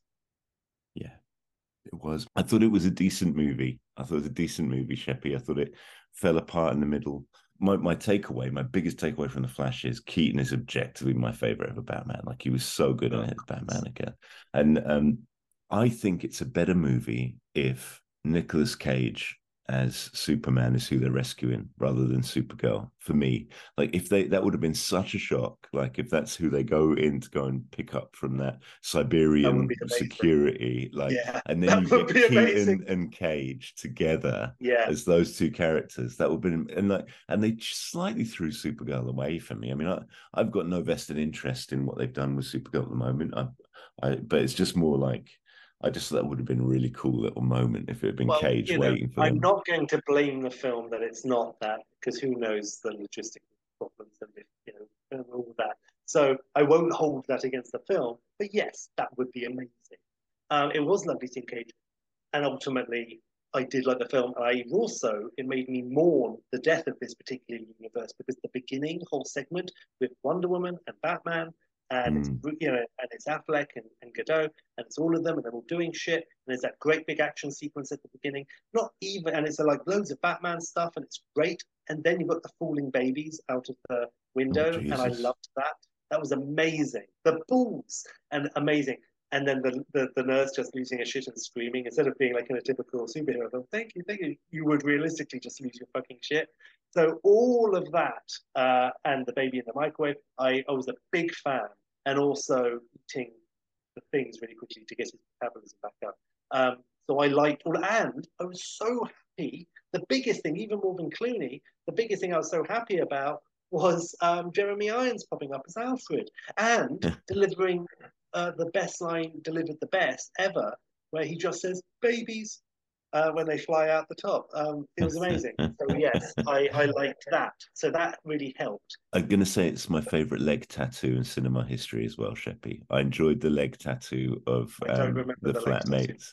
It just alludes to the, um, the, the alternative uh, version of Back to the Future. I just thought that was fun. I and, don't and remember I, that at all. What's the tattoo? Oh, I'll just say that. Just Eric Stoltz, just being in Back to the Future just makes me happy. And oh! It was quite fun. That was all. Yeah, that was all. But yeah, just, um, yeah, nice, man. Did you want to say anything about um, the uh, Donner Extra two before we oh, get yeah. into pictures? Well, did you see can... the Donner cut of Superman two? I think I have, man. I don't, I, I, oh, man, I don't know. I had some sort of um, video version of it where... Uh, it was extended, but I don't know if it's the official one, to be honest. No, no, you're thinking of the um, director's cut of Superman the movie. The oh, probably, scenes. yeah. Uh, probably. Superman two, the Donner cut, just so people know in case, you know, for, uh, but Superman and Superman two were filmed like the Lord of the Rings trilogy in one big block uh, by Richard Donner. And he, he filmed all of Superman, and he was about halfway through Superman two, if not a little bit more, um, maybe much more, actually. And then Superman the movie was released. It was very successful. So then the producers fired Donner. The whole killing the golden goose, you know, totally lost on them. Hired Richard Lester and said, "Let's finish Superman two on the cheap, but we will cut all the corners that Donner didn't want to cut because now the first one's successful. We're like, fuck it." Um, the, you know, just the lo logic just lost on them, or the lack of logic. So they got in Lester, bless him, and they reshot loads of Superman two. They put in the Eiffel Tower bit, in fairness. Um, loads of bits, but every scene you see with Gene Hackman is Donner, for example, because Hackman filmed all his stuff from one and two in one massive block. Um, and so then years and years later, in like two thousand, if not a little bit after that, Donner did, you know, got, someone did it, and Donner came in and supervised, and they got it all together. And some of the scenes they used from the screen test before even, they, you know, when they were still screen testing for Superman, and it's the equivalent scene from Superman two where he falls into the fire in front of Lois, and that's how he finds out he's not Superman. Then this version and the version from the script that Donner never got round to filming, but it was the screen test, so that it put it in, even though, of course, the continuity doesn't match, they just edited in, and it's like, lovely. Is Lois getting a gun, pointing it at Clark, and says, "I know you're Superman, I know you're going to survive this." And she pulls the trigger and goes, bang, and Clark's like, "Yeah!" But then he straightens up and takes off his glasses and says, "You know, Miss Lane, if I... wasn't, you know, if I really was Clark, that would have killed me." And she goes, "Blanks, gotcha," and tricks him. And, you know, it's, it's nice. So I liked the fire, but that, that is great. And and it's, it's so they've got this thing, and it's, and they use different takes, different, um, you know, all the way through. It's whenever they can, they nice. use a different take. Um, and it's a very different experience, and I like it. It's I, I ultimately. I prefer. I will say there's an extra Ursa bit in the White House attack, which is great. And there's another bit where in the second, in the White House attack, where Zod gets a machine gun at one of the troopers and uses the machine gun and kills other troopers and sort of laughs like, ha ha ha. And it's really disturbing seeing wow. someone with Zod powers killing men with a machine gun. It's really, really, really unsettling. Um, so it's, it's very interesting. Uh, so I do recommend it to everyone. But ultimately, I do like the first version, you know, of Richard Lester, and I like Superman two starting with the Eiffel Tower bit. It's like, you know, having a thing doesn't necessarily, even though it does kick everything off, because originally it wasn't the lift with the atomic bomb from the Eiffel Tower releasing, you know, Zod and everyone from the Phantom Zone mirror thing. it was the missiles. So in the original, so in the Donner cut, it starts and you see the end of Superman one, and he throws the missile into space and it blows up. And now you see from a different angle, it releases the dudes. So another little difference. But again, you don't get the Eiffel Tower, but it's great. So there's lots of stuff like that. But it's worth a watch. Interesting, man. What a curio. I like yeah, that. Yeah. yeah, very interesting. Um, I was going to mention one other thing. Oh, yeah. Superman three does the thing that I really like in all Superman things, but Superman three makes a point of doing it each time, is when he changes from Clark into Supes, they always do it in, in an inventive way. Um, like he runs into a, pho into a photo box and he comes out and takes it. You see the four photos of the transformation. He rips it in half, gives a Superman after the kid flies off. There's that. There, there are loads, but that's one when he changes, um, when Ricky is going to be combine harvested after Clark's eaten that pate. There's like a fence and he runs and he runs. And so it's like a strobe as he runs behind the fence, like a zoetrope, as he changes into suits and flies up and, and stuff like that. That happens every time he changes, they do something clever. So I've tried to do that a little bit. Spoiler. Oh, well, that's exciting. Not, I, I, I, I, my hands were tied a little bit actually due to certain things, but you know, budget constraints. But nonetheless, um, I like that about Superman three, and I want to say one other oh, thing. I'm going to say really quickly. There was a comic I read. In we better just quickly talk about the comics of Superman, unless there's anything else you want to say about anything else. No, but go for it. In, in terms of the actual source material, did you ever read? I mean, I know you read Death of Superman, Entity. But did you read uh, any Superman comics? Not really beyond that. I, I I love the Death of Superman. I love the World Without Superman and the Return of Superman. That particular run really got to me, and I thought it was wicked. And I don't know that it was fully realized by Snyder in that, you know. But it was, no. um, um, yeah, yeah, no. But it was, I loved it. Yeah, yeah. Um, I remember you said to me, and if you, if you, meaning Jimmy, Jimmy said to Sheppy, Sheppy, old son, if I made or if someone made an adaptation of these comics, the episode ending after Superman's been killed by Doomsday, I would have it with uh, sort of like little images in like sepia, silent, but you see the images from like Christopher Reeve as Superman talking to Lois and like sort of a montage during the end credits with "Do you ever know that you're my hero?" I believe was for no, that's all I was. Amazing. So I, I have to share it because it's a memory and, I, and it's there. Uh, and that was your that was your idea. Uh, it might not have been that song, and I'm kicking myself if it if it is. It might have been Mariah Carey's "Hero." I say through my and then fingertips. Then a hero comes along. It was God. That one. And what? Then a hero yeah. comes along. Yeah, da, da, da, da, da. There what you go. There you go. Amazing. No, I, I, I like I like early nineties Jimmy. I will say you had a, a Superman annual. And I read in that, it was from the early eighties, and I read in that, they were like, aren't you looking forward to Superman two hitting cinemas soon? You know we are. I'm like, yeah, all right, don't oversell it. Um, I read a bunch of, not many Superman comics growing up or anything like that, but I did read a bunch when I was working at Smith's, and I was in charge of the comic counter, so I ordered lots of nice comics, and I kind of read them, but I didn't bend the spine, um, you know, whilst I was behind the till, and there you go. There's, there's nice. A confession that they did after all these years, and I read Red Sun, amongst other Superman things, but Red Sun, I believe it's Mark Miller, um, or yeah, or maybe Grant Morrison. Fuck, it's one of those two. Um, and the idea is Superman as a baby lands, uh, but you know it's twelve hours earlier or later, so the Earth is rotated, so he lands in Ukraine instead of America, and it's Superman's story, uh, alternative universe style, and he's got a hammer and sickle insignia instead of the logo. And, uh, interesting. It's now we saw the adaptation of that. I remember the comic, and it was interesting. So we saw the adaptation of that, um, uh, which is a cartoon, and Jason Isaac plays Russian Superman or Ukrainian Superman, um, and it's fucking amazing. It was okay. like, yeah, really good. Really I'm gonna look good. That up. Really Red shockingly Sun. Good. Really shocking moments. Um, moments that you don't expect, and people pop up. It's like Watchmen or Forrest Gump. Um, Lenin's in it.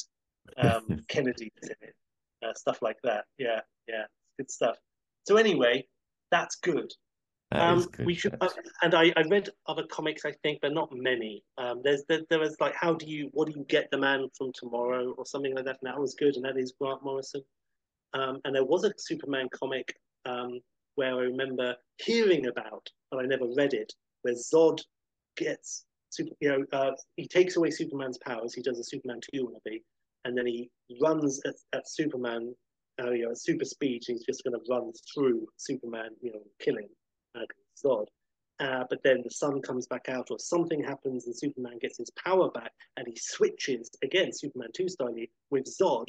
So now Zod doesn't have a power, and Supes does, but Zod is already traveling towards Superman at super speed, and so he just bursts and turns into like a, a cloud of jam as he hits Superman at, at that speed. He's now human.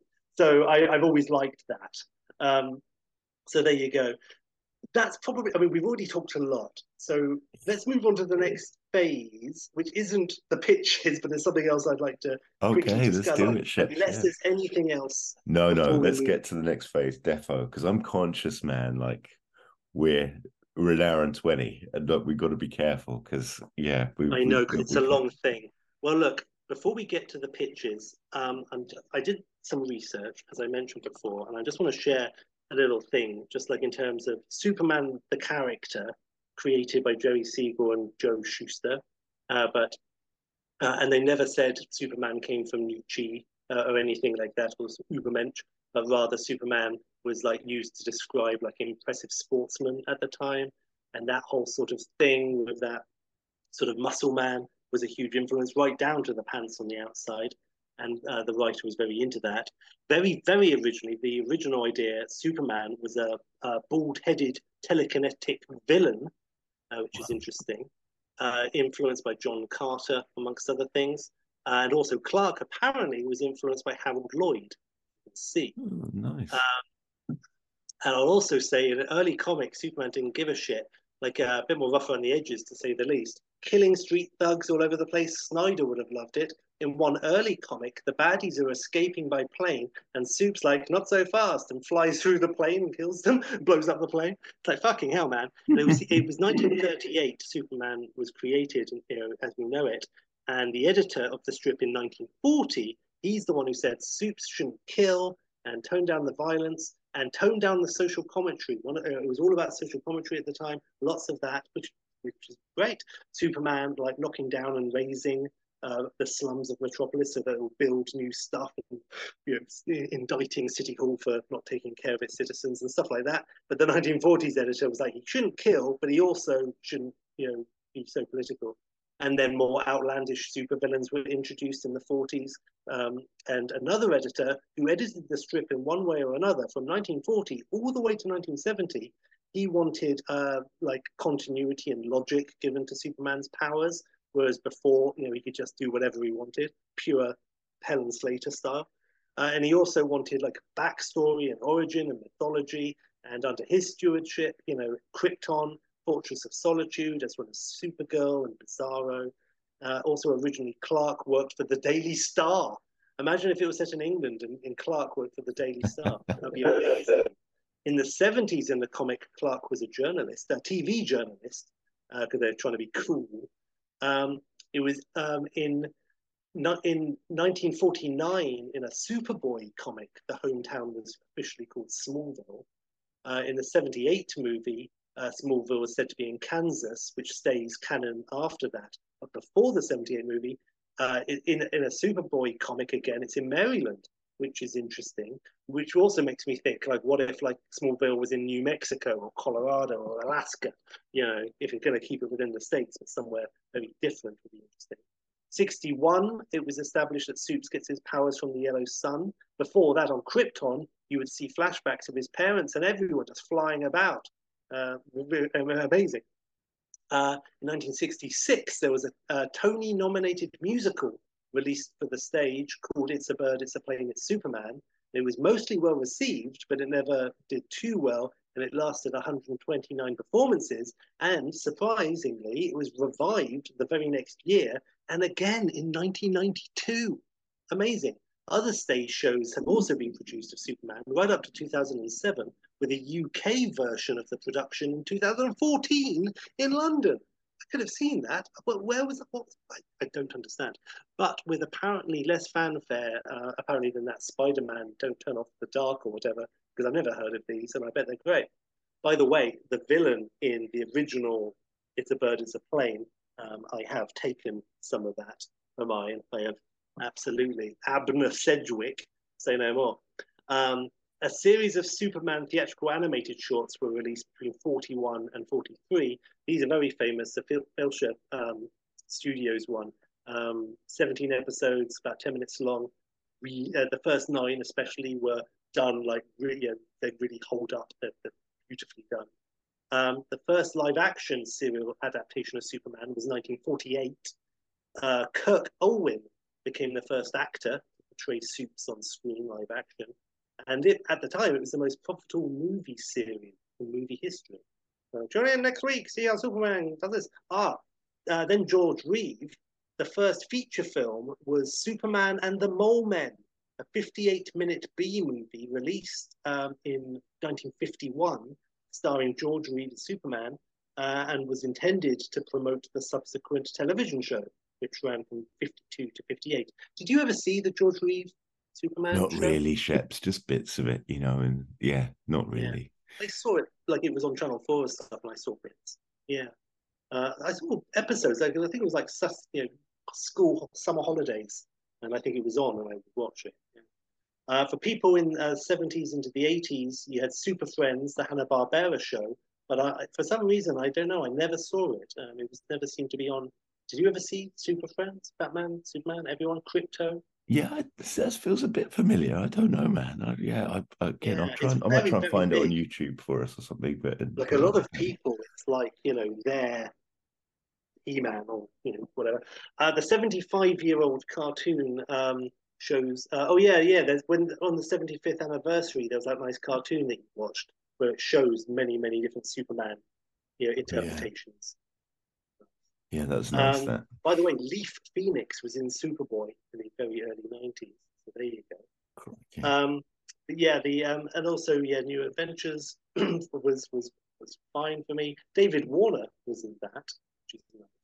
Uh, also, um, it, do you remember in Batman Forever when they mentioned briefly Metropolis? Um, that was always like just that. It was like it was huge, and just thinking, I bet it's Dean Cain in Val Kilmer's world. Uh, so that's nice. The classic take of Clark versus Superman, uh, because of Tarantino, I think a lot of people go with the theory that Clark is the disguise and Superman is the real person. And I love that interpretation. And I, yeah, definitely. I But another nice take, which is actually my favorite from the Dean Cain universe, which I personally subscribe to, is that Superman is what he can do and Clark is who he is. And one thing about that show that I like, just because it's different and unique for me, in my experience, is that Dean Cain's Clark is actually cool, and I like that. And he's like successful with journalists, and he's like actually him and Lois were a famous team. We've got billboards up around Metropolis, and it's I like that. Um, it's yeah, I wouldn't want it all the time, but I like that idea. Uh, so that's nice. Um, I think that oh yeah, the, the Kevin Smith thing. Kevin Smith in ninety-six was hired to write a script called Superman um, Lives. And it almost happened. John Peters is a very famous thing. I recommend if no one knows, check out Kevin Smith, Superman, John Peters on YouTube. He tells the whole story. Crazy producer. He wanted Superman fighting giant spiders. Uh, Nicolas Cage was going to be in it. Um, I, the, the, the script, the Kevin Smith script is available. And I read the first bit like ages ago. Superman dies at the end of Act One. Um, so yeah, it's, it's, it's good. I, I, but, but people seem to forget Tim Burton then came on board and Nicolas Cage and so on. Tim Burton was never going to make that Kevin Smith script. There was never going to happen once Burton came on. So people are always like, ah, oh, the Tim Burton script. Yeah, I mean, the, the Kevin Smith script with Nicolas Cage, but it was never going to happen once Burton was there. Um, but there's a good documentary called The Death of Superman Lives, which goes into all of this, which is good. Uh, you know, nice. So it's the big what if. Lots of photos exist of Nicolas Cage as Superman. His version would have been kind of goofy Superman. I mean, Clark, goof, goofy Clark with like um, Mickey Mouse t-shirt and laughing at jokes that he can hear from across the city and stuff. And I can see that. That, that works for me. So, and he looked like he was going to have long hair, which I'm not a big fan. um, so, so there you are. So there's just some Superman stuff. Um, Seinfeld, uh, we're both fans of, and he loves Lois. He loves Superman, the comic and everything. and he dates uh, a Lois in a, an episode of Seinfeld, and they, they use the Superman theme, and he keeps, like, he just loves going out with her, because he could say, like, gee, Lois, you'd have to be Superman to get to the restaurant on time, and stuff like that. Um, whatever you say, Lois, he just like, yeah. Um, oh yeah, I saw Superman one and two uh, as a double bill in Guildford Cinema in like the early eighties. They showed both, and we saw them in the wrong order, so we saw Superman two and Superman one, but I was like three or four, so I didn't care. And there was a bomb scare, and we had to go and stand outside, and my mum bought me a Batman or Spider-Man comic. So there you go. There's also a Saturday Night Live from the, the era with Margot Kidder and Bill Murray as Superman, which is worth checking out on YouTube. That's great. I think John Belushi's the Hulk. So think about that. Um, and it is pure. For that first, you know, for the seventy-eight film, Sylvester Stallone, James Caan, and Muhammad Ali were all considered for Superman. I want you to think about that for a minute. Uh, Richard Donner was offered and passed on Superman four because he was like, for a second I thought about the possibility, but then I'm like, that, well, there's no story. Superman three uses up all the best possible story ideas now, and so there's no point.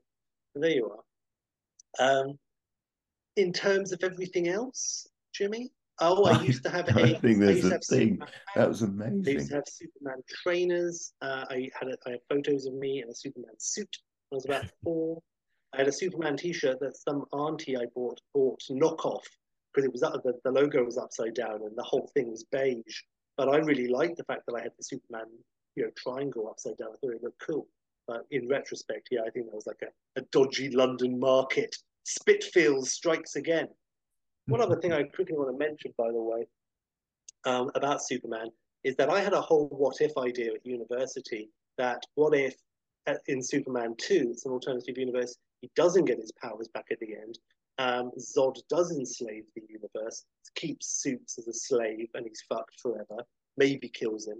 Um, and this film is now set like five or ten years later into Zod's rule, and the vague uh, complacency shown in Superman two with like, and the day before that, is really pushed to the max. We find out that Ursa is now, you know, distant from Zod, and you know, they're, they're unhappy together. Non is mindless and just gets on with it. Uh, Lex is now beginning to build a rebellion from his base on Australia. Um, and, and also there's hardcore, hardcore violence, including like things you, you know, I just, a teenage me imagining things you could do with Superman, like thin laser beams from his eyes straight into someone else's eyes, which has now been done in uh, Brightburn and The Boys. And when I watched both of those, I was like, hooray. Uh, so that was just nice to see. So I always thought that would be an interesting idea. And one other thing, there was, um, before we started this podcast, I wrote to you a, a message because I'd just seen Mickey Blue Eyes for the first time. Finally, I watched it. And again, this is about, and I said, interesting concept. What if it's it's exactly the same concept, but instead of James Caan being the bride-to-be uh, father and he's like a mafioso person, what if it's Lex Luthor? And it, and Superman's in the film, but always just like in the background, and maybe Clark is in one scene, but it's not about Superman at all, and it's not about Lex trying to destroy the world. It's the same, and it's about the central Hugh Grant character and the and Lex's daughter, and it does stay with them, but the James Caan character is Lex Luthor, and maybe Clark interviews the Hugh Grant, uh, uh, the Hugh Grant character, saying like, "Oh, I'm Clark Kent," but he's kind of, when you read it between the lines, he's like, who is this guy? Is he some sort of criminal mastermind? And all this sort of stuff. So I thought that would be interesting. That's amazing. That's a brilliant idea. I love that. I love that. so, so there you go. Um, is that everything that I was going to say? I amazing. Think so. uh, I think I think that's all right. Uh, very quickly, and my order is all over the place, but my favorite is Super, just in terms of the films, focusing on Superman. Superman the movie, Superman two, Superman. I'm gonna, I'm gonna actually say, and people might hate me, I'm gonna say Batman versus Superman. Then I'm gonna say Superman three. Then I'm gonna say Man of Steel. But I do really like Man of Steel, um, and that, and that's basically my order for the film. Oh, and then Super, I, I guess. Well, yeah. Then I guess Superman four. Then I guess, yeah. Is that it?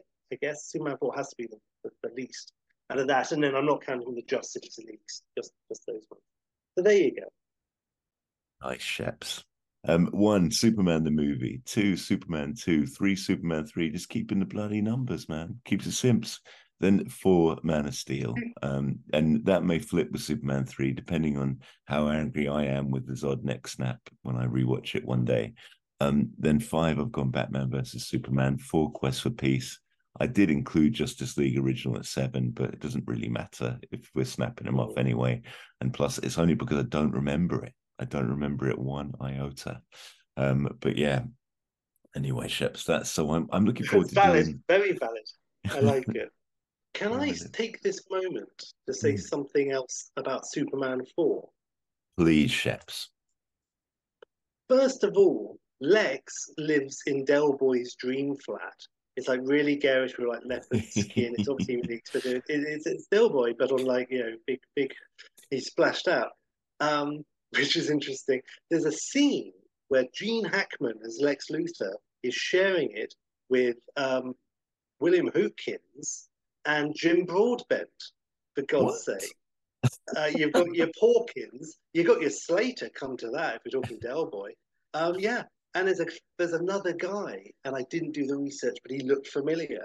Uh, so think about that. Who does it get spun round now on the stool, Sheppy? Who does Soup spin around on the stool? Is that well, two and a half men guy? Two.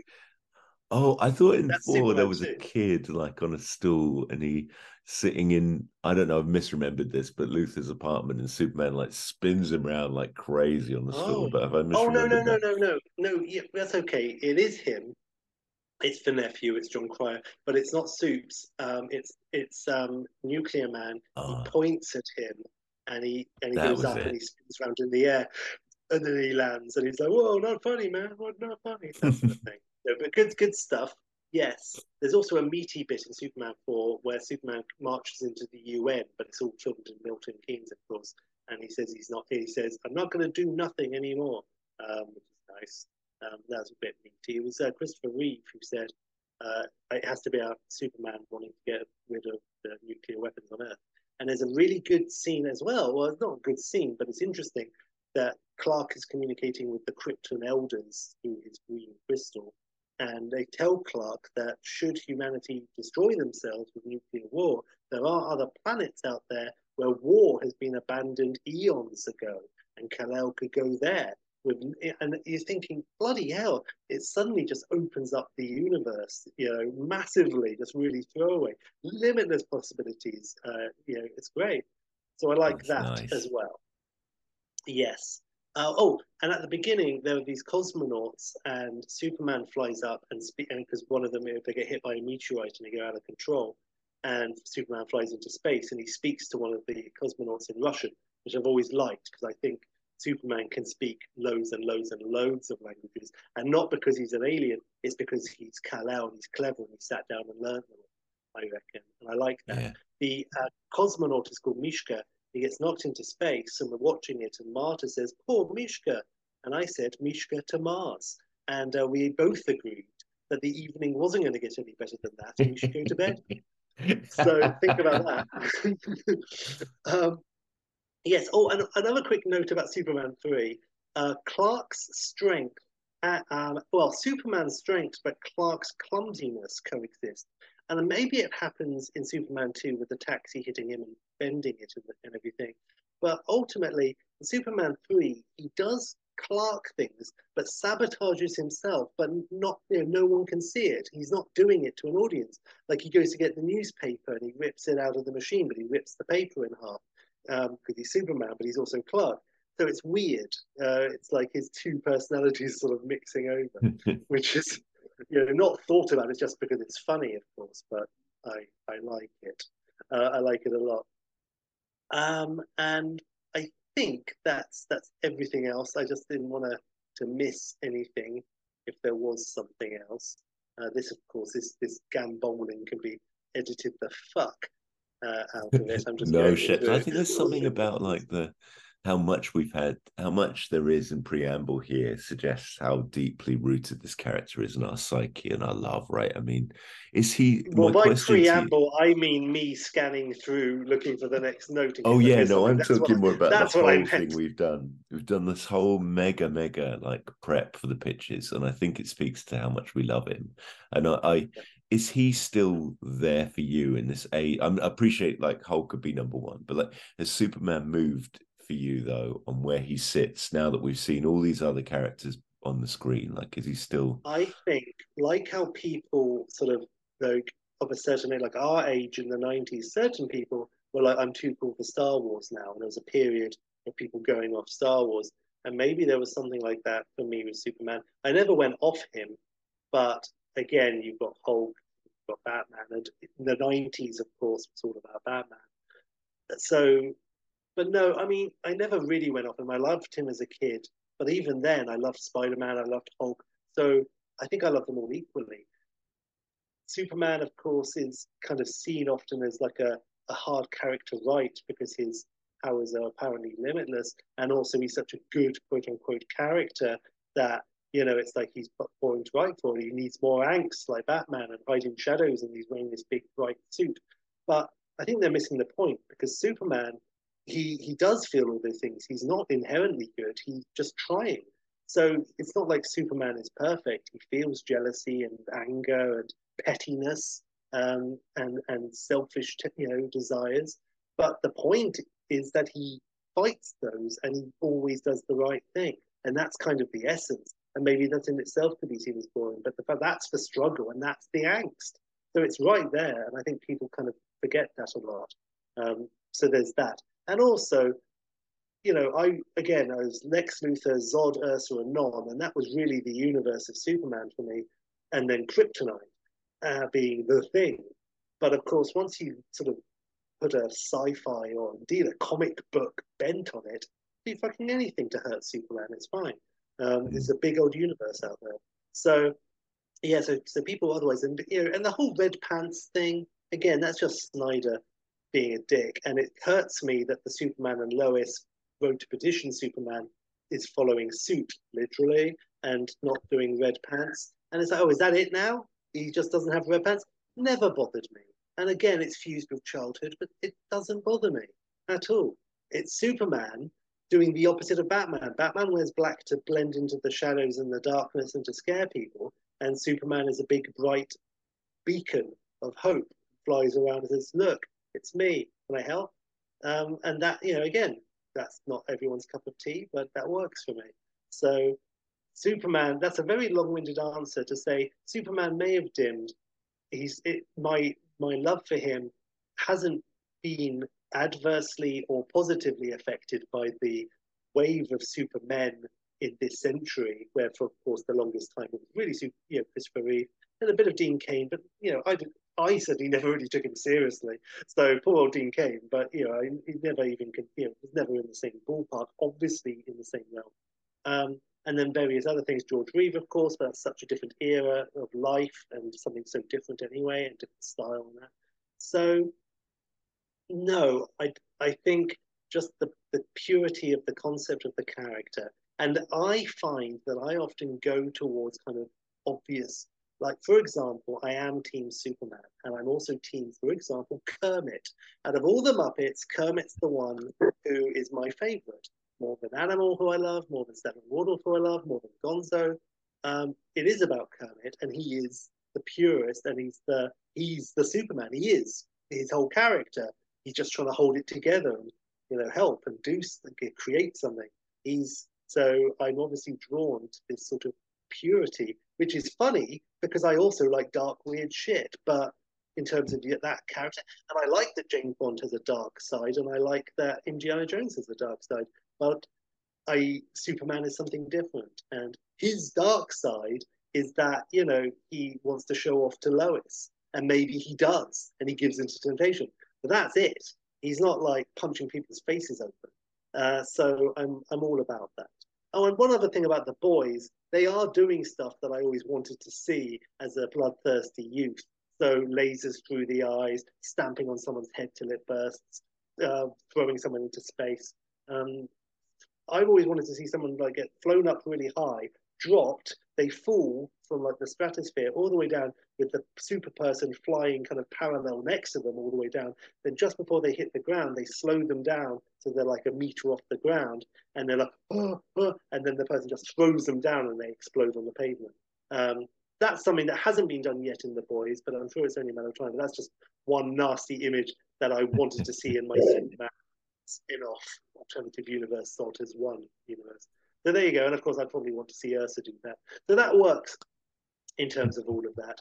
And in terms of the comics, um, Death of Superman, I borrowed a few. Red Sun, I read a few others.